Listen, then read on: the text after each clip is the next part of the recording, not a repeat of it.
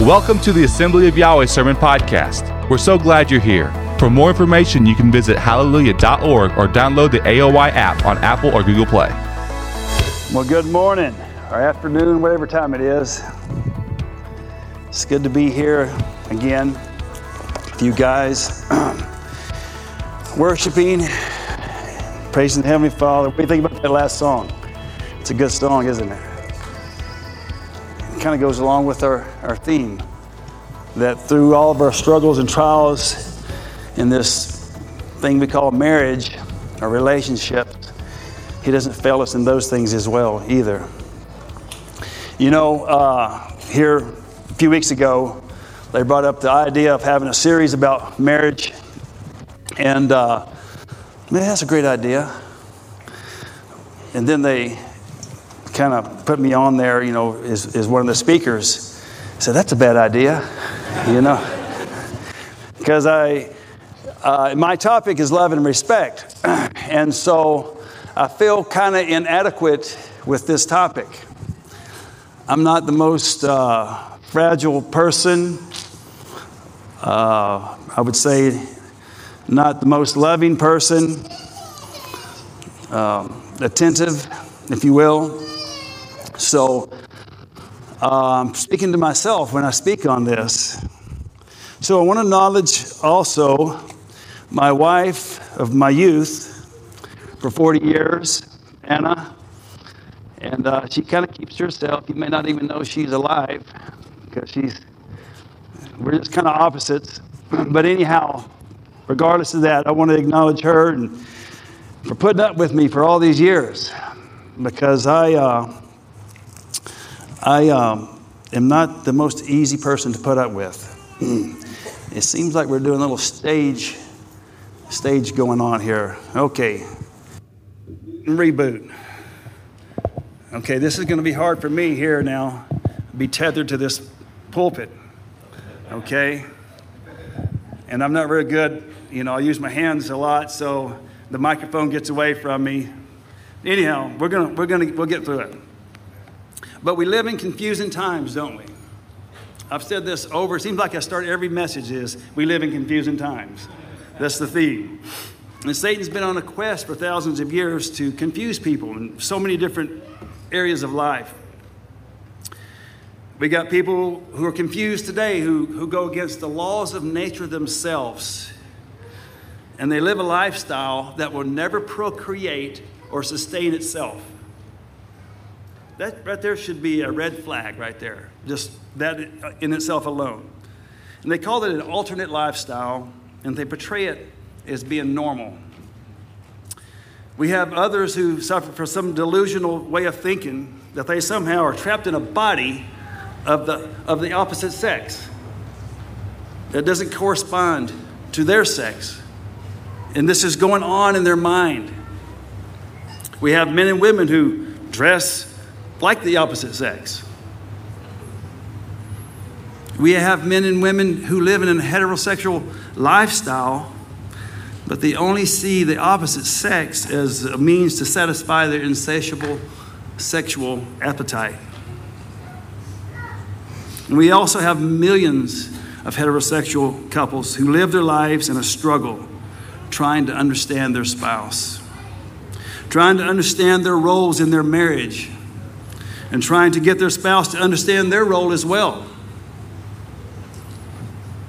This last group is our target. This series, I think, I think this is week four in the series. This last group is our target. because it is the union ordained by the creator of this world. It's the method that Yahweh established to populate the world, to create families, to function in a way that all of its members understand their role. And making this thing we call family work as smoothly as possible. The problem is, though, that many times we don't understand those roles. We've been maybe taught, maybe we didn't come up in a, in a, in a functional family. Maybe we've been in a functional family, but we was taught wrong and are still in our roles.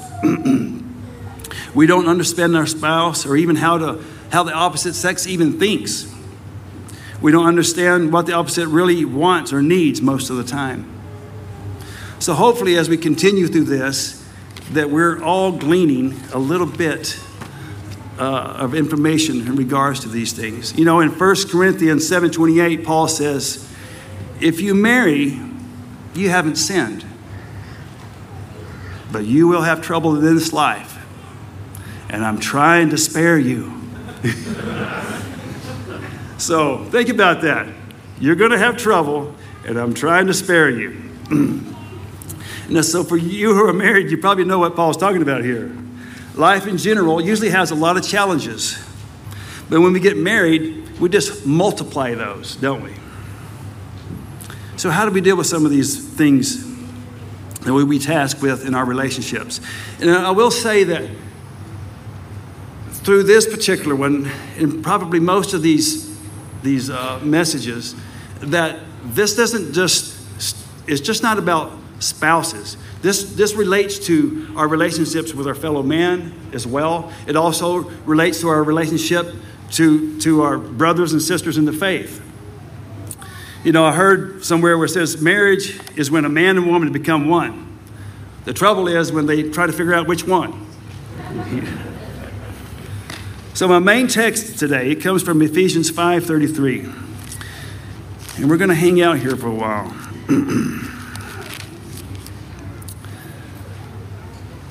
it says, Nevertheless, let each individual among you also love his own wife, even as himself, and let the wife see to it that she respect her husband.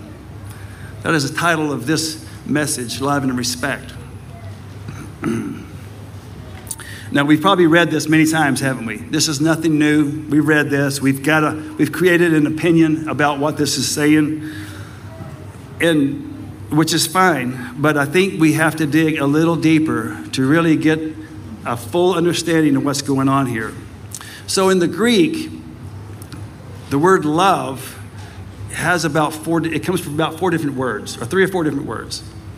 In this particular instance, the Greek word is agape if I'm saying that right. I'm not real fluent in Greek.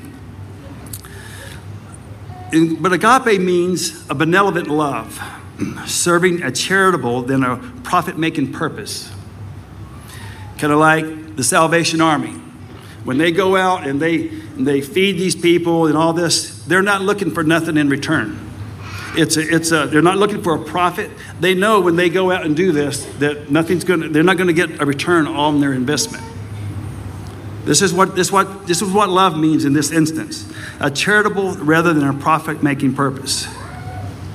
It's not what the object of love desires, but what the one giving the love knows that the recipient needs. Okay, so that's that's critical to understand that. It's not what you desire, it's what you need. what we need. John's 3:16 is a very good example of that. It says that Yahweh so loved the world that he gave his only begotten Son, that whoever believes on him will not perish but have everlasting life. Yahweh loved the world, right? He agape the world, but the world needed something desperately. Not a big bank account, not freedom from foreign slavery, not, none of those things. He needed a Savior. And so he gave the world what the world needed. He gave him a Savior.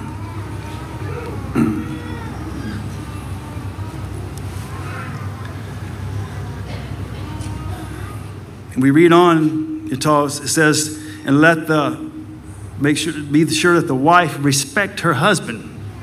Now, I didn't write these, these passages, okay? So just bear with me here. We're going to get through this. The Greek word respect comes from the, comes from the Greek word, respect comes from the Greek word phobia, where we get the word phobia. it means to put to flight, to terrify, and to frighten. Sorry, I didn't write it. I didn't even put the definition there, but that's just what it says. but let's get a perspective on, on what's, what's really going on here. So in Acts 10:2 it says Cornelius he was a devout man and one who feared Yahweh. Mary, the mother of Yeshua, she says, and his mercy, talked about Yahweh's mercy, is upon every generation, upon generation after generation, toward those who fear him. That's a direct quote from Psalm 103. So it is a reverential fear. It's not like I'm afraid to come out of the house or I'm afraid I'm going to get hit. Do you feel that way about our Heavenly Father? I don't think you do. Keith spoke about fear here a few weeks ago. That, yeah, whenever we had an encounter, every, every instance where somebody had an encounter with the Heavenly Father, uh, they were shaking in their boots. You know, it was a fearful experience, but it was out of reverence, is what it was for. So, the concept of love in our culture has been very misunderstood. And so, I want to spend a little bit of time on this, on this concept of love because we're overwhelmed with messages, many, many, many messages through song, through movies, through just, just our culture in general that confuse the meaning of what love actually is. Love, much of the time, is associated with sex. Would you agree that love is associated with sex? This is the message we get from our, from our culture. And that's because we have a strong desire for sex doesn't mean that love is part of the equation. A rape victim would say, I don't feel very loved, even though there's sex involved. And even the man who would be doing the rape, he would say it's not about, it's not about uh, love here, it's only about sex. So we don't want to confuse love with sex. Even though love can include sex, okay? Is this, is this all making sense? you know, how many times in our culture you'll say, you'll, you'll hear songs or you hear somebody say, I love you or I want to make love to you. You know, in the church, and even in the world, but even in the church, you know, when a guy says, I love you, what does he really mean? Sometimes he means, What can you do for me? How can you satisfy this desire that I have? So he'll use these words love because he knows that the woman, that's what she wants to hear. I am loved.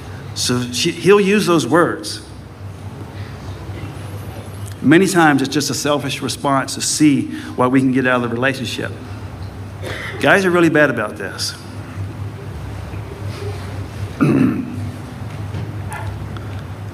when men are told to love their wives, I believe it's because this is not our first inclination. You ever think about that? It's not our first inclination to love our wives or to love anybody as far as that goes. Love in men is something that has to be groomed. We have to work at it more than the woman does. This is why you don't see you don't see nowhere where it says women love your husbands. Have you ever read that? You never read it nowhere. It never says women love your husbands because women inherently love their husbands.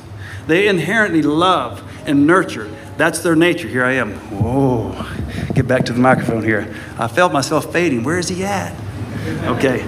Okay. Uh, so, anyhow, it, it is inherent nature in women to love. That's the gift that Yahweh gave them. They're so good at it. But men, not so much. We have to work at it. We, it has to be groomed. You know, in Ephesians 6 4, it says that there's a warning to fathers not to provoke your children to wrath. Is there ever a commandment for women not to provoke their children to wrath? Nope. It's not there. Because women typically, and I'm saying in general terms, rule of thumb, women typically don't do that. They, they provoke their children to, to good things. They're, they're, they're attentive. They're on top of the game. But men, sometimes we just, we're pretty rough. I've been a receiver of that, and I've been one to, to dole it out myself. And as you get older, you think, golly, how dumb was that? So let's understand the words. Let's, let's go back. We're going to go back to verse 22 in the same chapter, Ephesians 5. We're going to jump back to 22. It says, Wives, be subject to your own husbands as to the master. And here we go again. This is another key word we have to understand. The word subject means submit to put in place in an orderly fashion, dependent position. It kind of makes you upset, don't it? Just, you know? But th- let's, let's, let's go on. Yeshua in Luke 520, uh, Luke, Luke 251 says Yeshua was subject to his parents. Is that a bad thing? A good thing. That's a good thing, isn't it? Titus 3:1 it says we're to be submissive, submit to rulers and authorities. That's a good thing sometimes. Sometimes it's a bad thing. But most of the time it's a good thing. Luke 10 17 says the demons were subject to Yeshua's name. That's a good thing. If we go up one verse in, in, in uh, verse 21, it says that we're supposed to be subject to one another. You and I are subject to one another as to Yahweh. It's not all about me, it's about us 1 Peter 3 1 it says, Wives, be submissive, chaste, and respectful behavior. In Colossians 3:18 it says, Be subject as fitting in Yeshua. So our interpretation, when we hear these words sometimes, our interpretation is, is kind of skewed because of what we've been taught or how we tend to understand these words, since we're not reading, uh, reading out of the original text. So let's read down here in uh, Ephesians 5:23. It says, "For the husband is the head of the wife, as Messiah also is the head of the church. He himself being the Savior of the body. But as, but as the church is subject to Messiah, so also wives ought to be subject, ought to be to their husbands in everything. But as the church is subject to Messiah, so also the wives ought to be to their husbands in everything." This is the order that Yahweh established. And there's a reason. He, he's, he's, the, he's the one who made this puzzle, to put this puzzle together. He knows how it fits, He knows how this puzzle works. And when we start pulling pieces out and, and trying to make something fit, we're going to have issues. It's not going to be pretty. Our puzzle is not going to come together like we want it to. This order doesn't, if we read here in, in 1 Corinthians 11 3, it says, Messiah is the head of every man. And the man is the head of every woman. And Yahweh is the head of Messiah. That is an order. There is an order that we are to follow to make this thing work correctly. A lot of times, one or both, we get out of sync. We get out of that order. This order doesn't make the man inferior, it doesn't make the woman inferior. Is in an orderly fashion that Yahweh has set in place. The problem comes when we don't understand our roles and we don't understand what our roles are. Let's read on down Ephesians 5, starting with 25. It says, Husbands, here it is again. Love your wives, just as Messiah also loved the church and gave himself up for her, that he might sanctify her, having cleansed her by the washing of water with the word, that he might present to himself the church in all of her glory having no spot or wrinkle or any such thing, but that she should be holy and blameless. So husbands ought to love their own wives as, they, as their own bodies. He who loves his own wife loves himself, for no one ever hated his own flesh, but nourishes and cherishes it, just as Messiah also does the church, because we are members of his body. For this cause, a man shall leave his father and his mother, and shall cleave to his wife and the two shall become one flesh. This mystery is great. I am speaking with reference to Messiah and the church. So, this whole portion of Scripture is really talking about Yeshua and his people. That's exactly what. In the Old Testament, you'll read where Yahweh says, I was a husband to them. I was a husband to them, and they abandoned me. They did their own thing, even though I was a husband to them. He gave them everything they needed, and they, yet they abandoned him over and over and over again. And we haven't changed that much. We still do the same thing today. We're the same, we have the same desire, the same people. But Yeshua, what did he do? He served his followers. He served the world by giving all that he could give, he could possibly give. His bride, the church, his people, they are beautiful people. They're spotless. And he spent time and effort to cleanse them.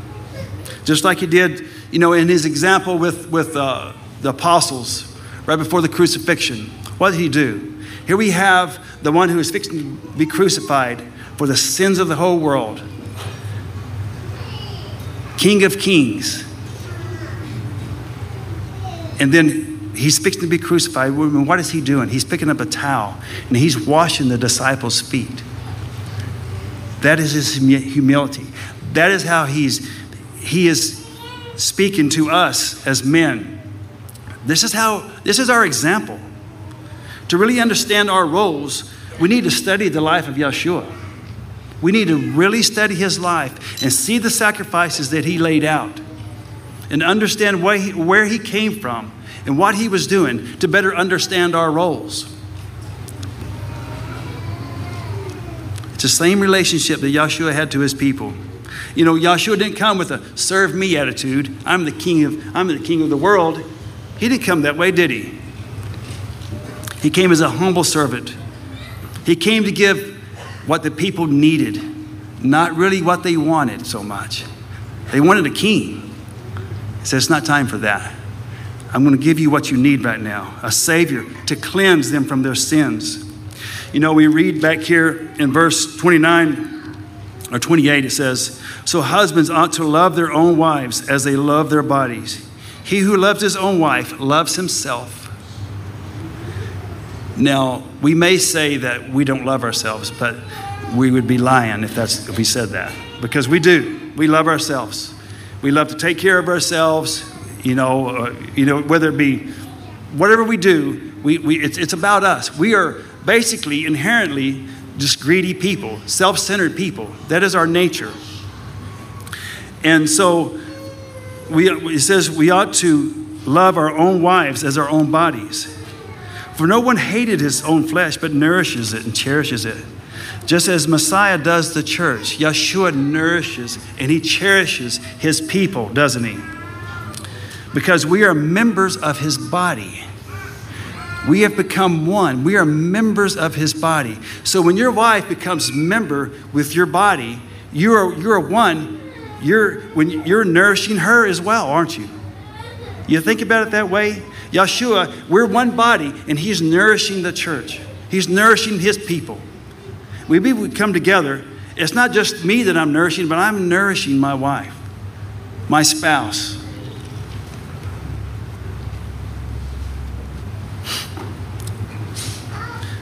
This servant attitude is what Yeshua taught his disciples. You know, in John 21 17, Yeshua asked Peter, He says, Peter, do you love me? He said, Feed my sheep. I want you to feed my sheep. If you say you love me, you feed my sheep. Tend to my lambs. How do you tend to a lamb? Kicking it around. And, I've, I've heard, I've never raised any lambs, but I've been told that lambs are born trying to die. It's, it's a lot of work to try to keep them alive. And so, uh, this was a guy who, who raised sheep. so, anyhow, but they tend to the lambs. As husbands, you know, this is our role to tend to the lambs. Most of us don't have a problem with I'm going to protect part, do we? We that or, or the macho. That's the macho part. That's kind of a, inherently built into us as well. What is lacking is our ability to love our wives, our children, and people in general in the manner that Yeshua says that we are to love. So, what do we do?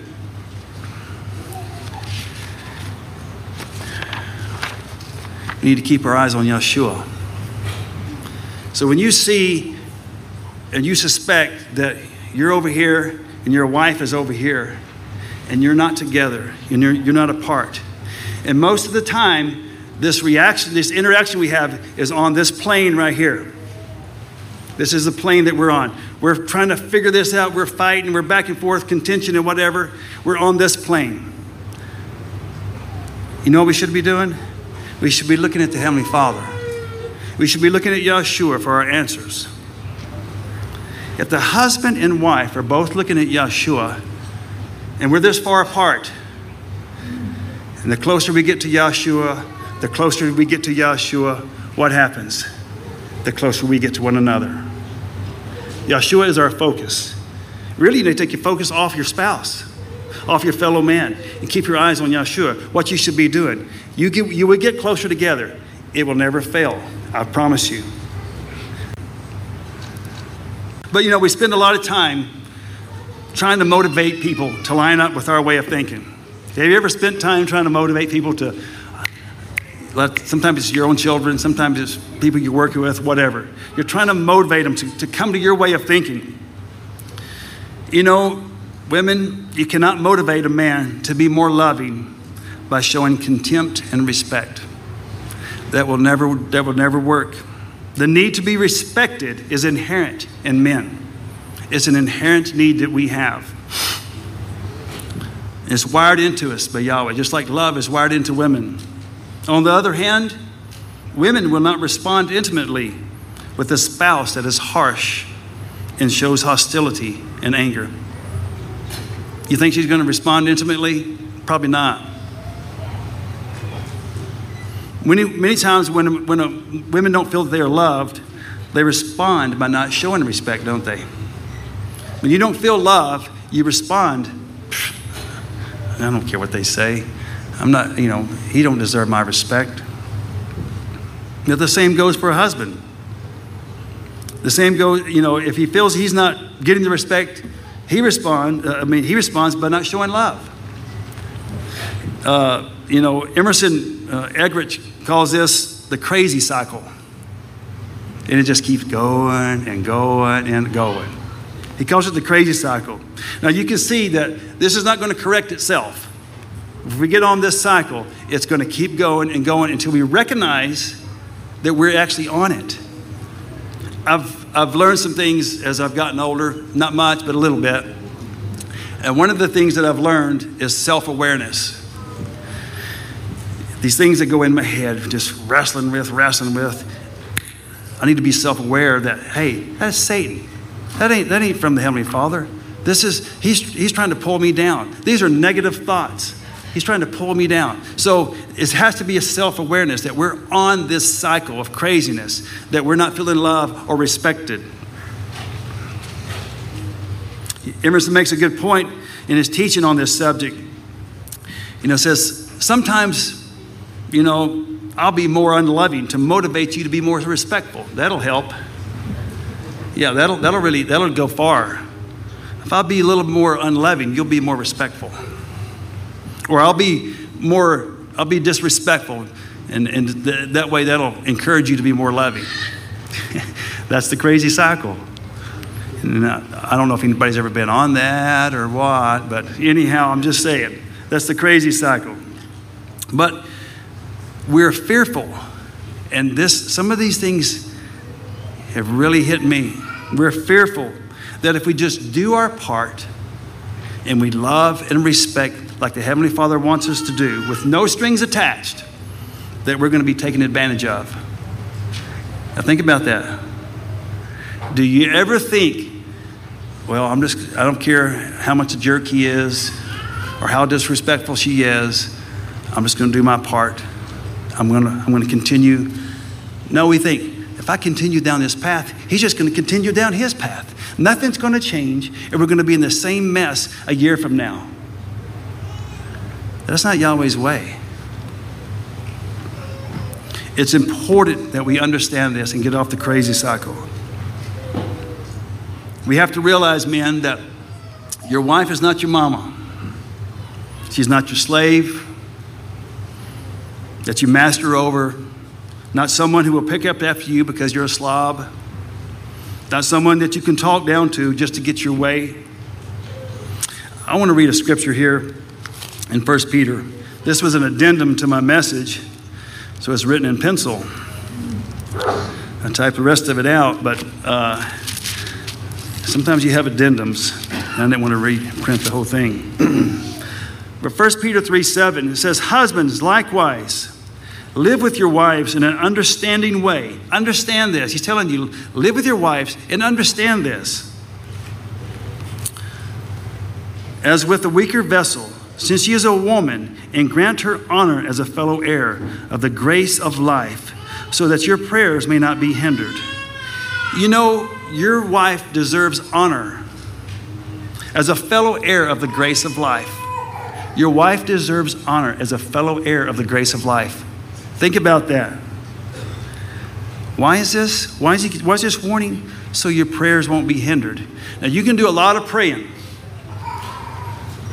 a lot of praying for various different topics.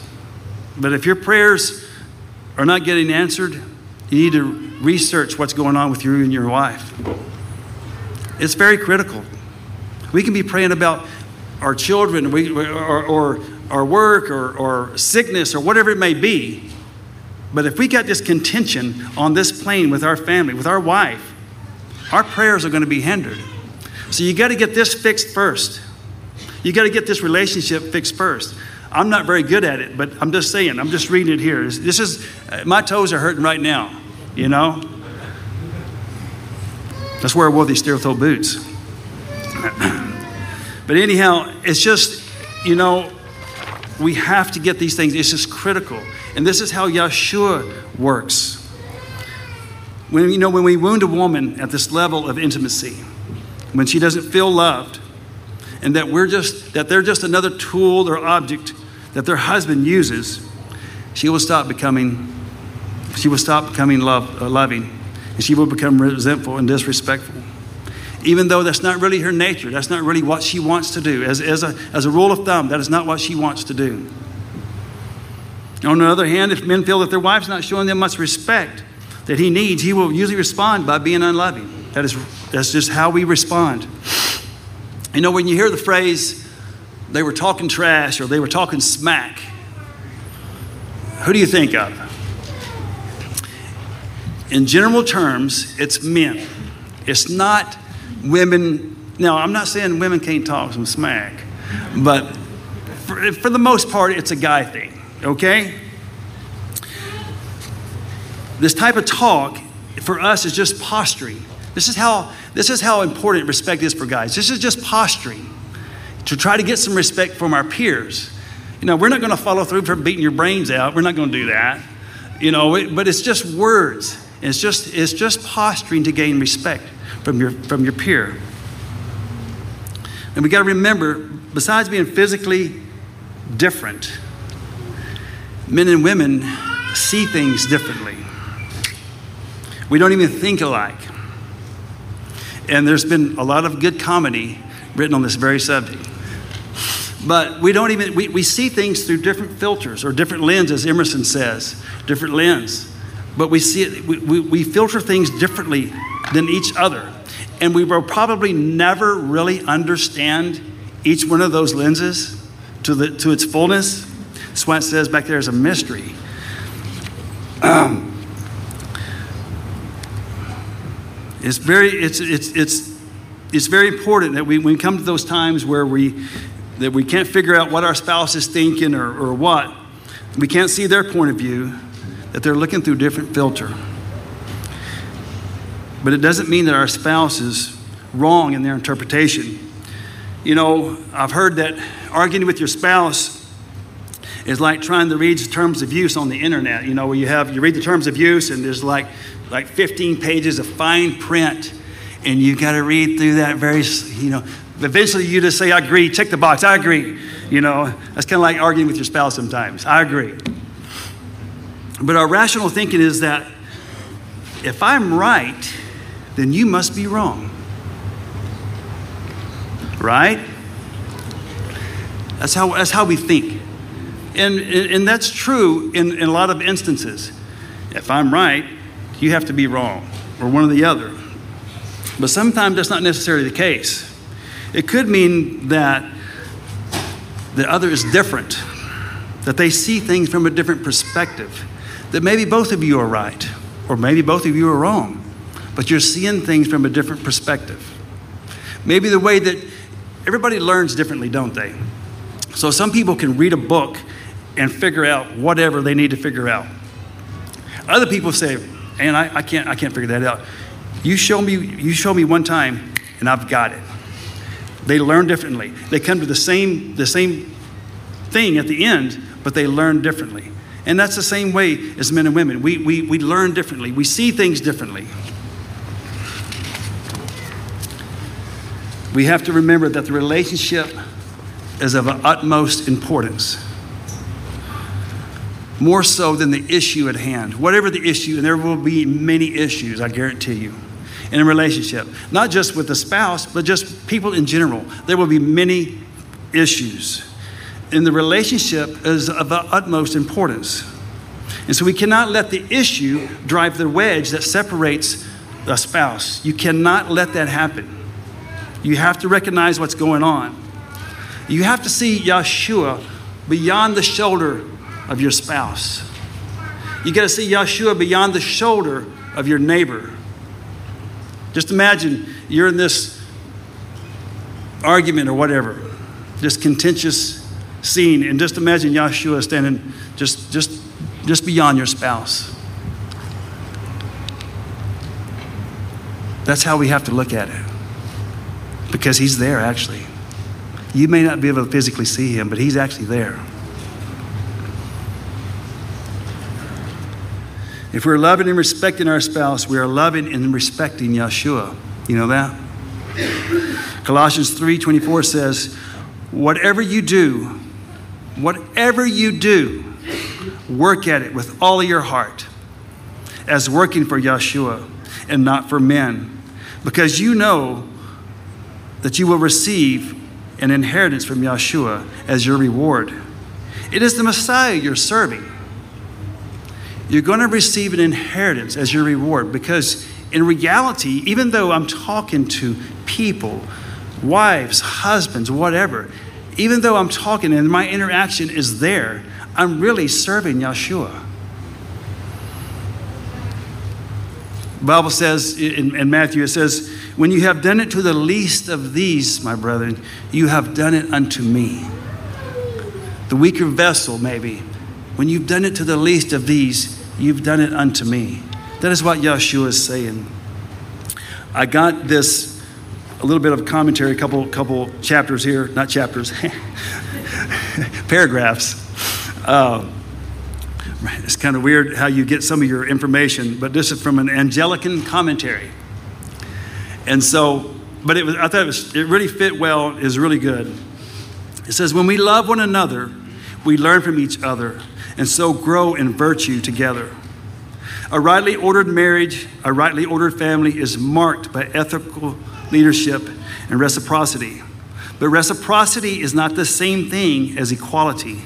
If by equal we mean that our differences don't exist or don't matter, rather, our differences are the very engine of our spiritual growth. To love our neighbor, to love our wife, to love our husband, is to love them in all their uniqueness and that it requires us that we do the hard work of, work of discovering how Yahweh has made them different from us, and how that their difference is a gift by which Yahweh intends to draw us closer. With these things in mind, let us return to Paul's analogy. In marriage, the head is to love the other as Messiah loved the church. If you are the head of a family, as I've described it, it is both good, noise, good news and bad news. It is good news because it means that the other is to love you just as the church loves Messiah. We use words like trust and fidelity to describe what kind of love. But it's challenging because it means that the way you are to love is to abandon yourself for the sake of the other who holds your hand, trusting in Yahweh's promise in and through you. The head goes to the cross for the body. Indeed, if you are the head, Paul says your role is not to dominate, but to cleanse and to wash and to edify, to nourish and to tenderly care for your beloved in such a way that they grow in grace as they grow in age, so that when the world looks at the two of you, at your family, your holy union points to Yahweh. True love knows this. True love celebrates difference. True love grows in wisdom. True love leads to families of character, and families of character lead to communities of character. Such love transforms us into the church, the body, the assembly. So let us practice true love. If you truly worship Yahweh, then be subject to one another out of reverence for Messiah. Those are pretty good words from the Anglican commentary, I would say. And so, to sum it all up, it is, it is imperative, I think, that we understand, study the life of Yeshua. He is our prime example in this, in this matter. And you can even look into the Old Testament where he says, I was a husband to them. I gave them everything they needed. I, I, I, I embraced them. We need to love and to respect our spouses, our fellow man, each other. And it's a hard task. It's not going to be easy. It takes work. Now, it's up to us do you want to put that work in or not? You know, life, I've, I've discovered, it's, it's a fight all the way. I, you, you have this concept that, you know, I'm going to get to this point and it's going to be easy. But that's not happening. It's a fight. If you want freedom, you got to fight for it. If you want love, you got to fight for it. If you want a, you want a healthy marriage, you got to fight for it. You got to fight for everything. So just get used to it and don't just accept the task and get wore down in the battle.